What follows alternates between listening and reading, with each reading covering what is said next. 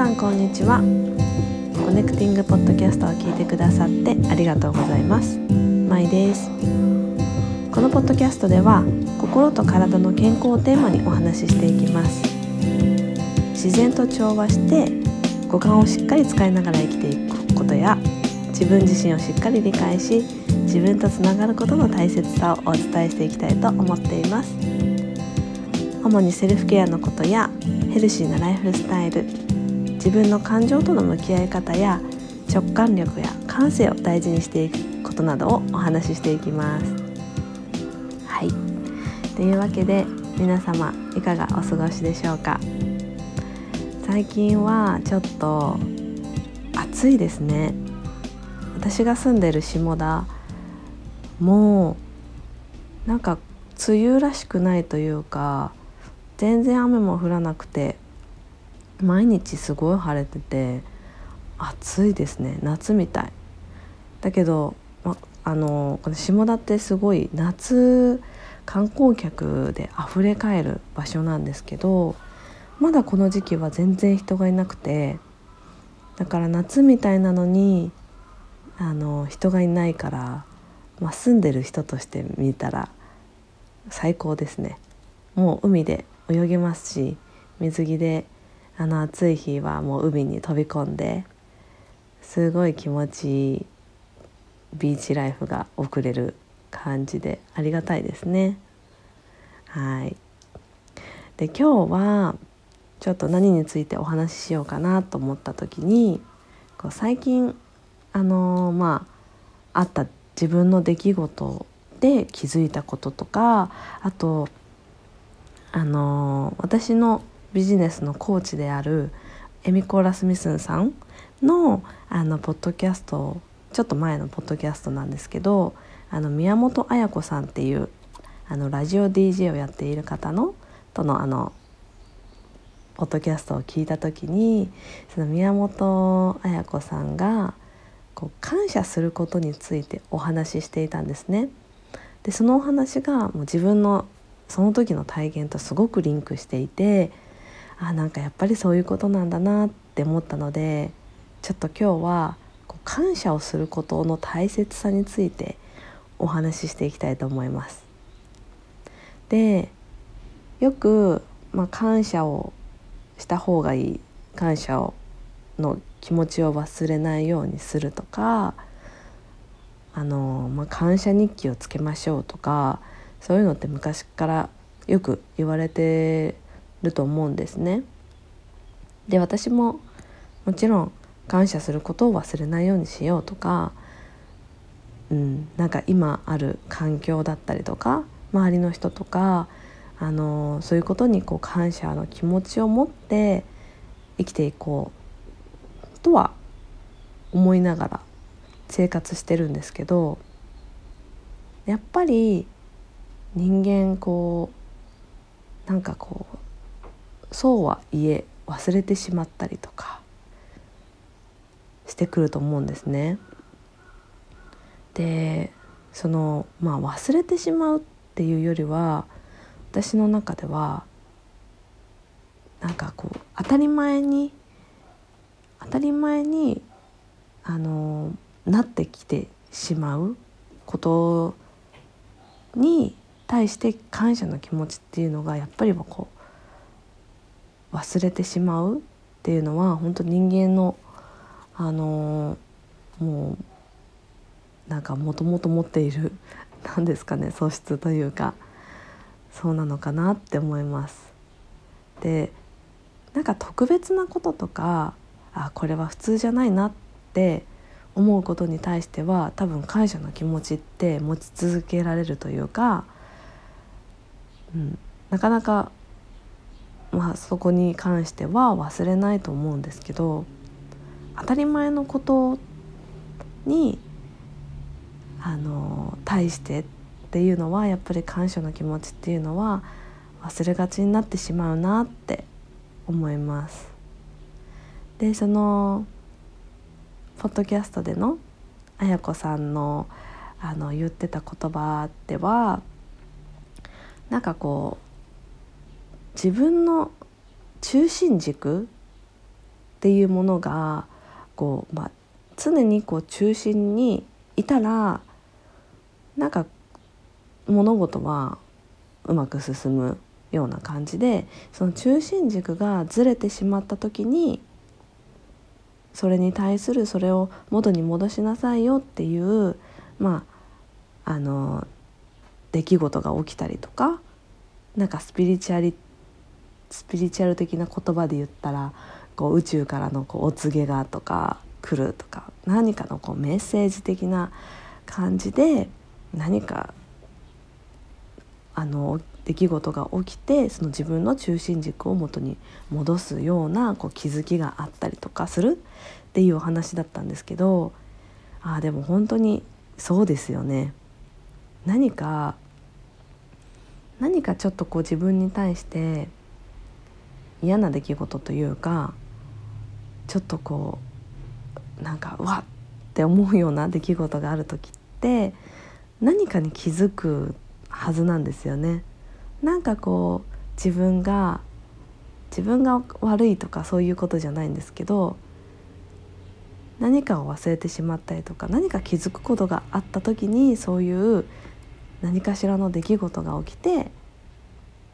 でそれに感謝したりとかして、まあ、元に戻るっていうことなんだなって思います。だからその当たり前のことに感謝の気持ちっていうのを忘れていなければそういうなんかこう天からのお告げ的なものって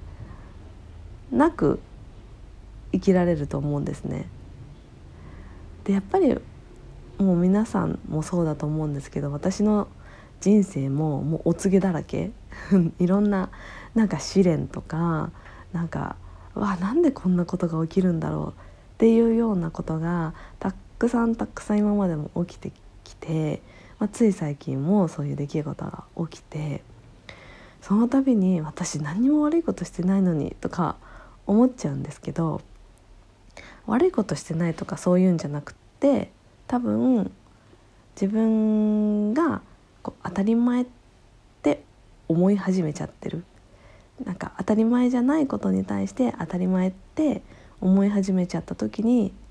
そうじゃないんだよ忘れちゃダメだよっていうそういうお告げなんだなっていうことにこう最近気がついたというかうん。なんかそういう感覚があります。だからなんだろう。まあ何かこう大きなで大きくても小さくても何でもいいんですけどなんかこう出来事が起きた時とかってネガティブに考えがちだと思うんですけど、まあ、もちろんネガティブにも考えちゃってもいいと思うんですけどネガティブに飲み込まれるんじゃなくてそこからうーんなんかあこれは何かのメッセージなんだとか何かこう自分に今こう足りてないものがあるとか何か忘れてしまっていることがあるっていうことに気づくっていうことが何よりも大事なのかなって思います。そうでそれさえ忘れずに常にあの日頃からできていたら多分そういうなんか、うん、大きい出来事とか自分にとって辛い出来事とかそういうものもやっぱ起きなくなってくると思うんですね。そしたらハッピーですよねなんか嫌な出来事ってあんまり起きてほしくないしそこから学ぶことってすごくたくさんあるけどまあ日々いろんなことに感謝して当たり前のこと当たり前じゃないって思ってれば本当にそれだけでなんか自分の本当に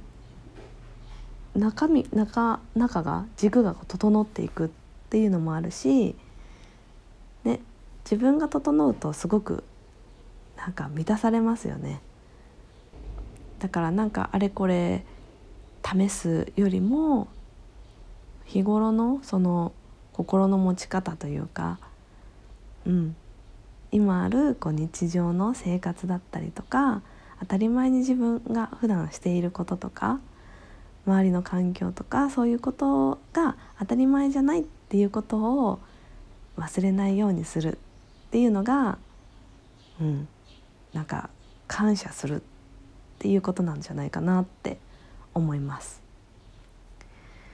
で私は感謝日記はつけてないんですけど毎朝なるべくジャーナルを書くようにしていてでそこにあの今日は私は今日私が感謝することっていうのも書くようにしています。でそれをあの、まあ、前まではなんかちょっとこう感謝することってなんか特別なことを探したりとかしていたんですけどそうじゃなくって本当になんか当たり前のこと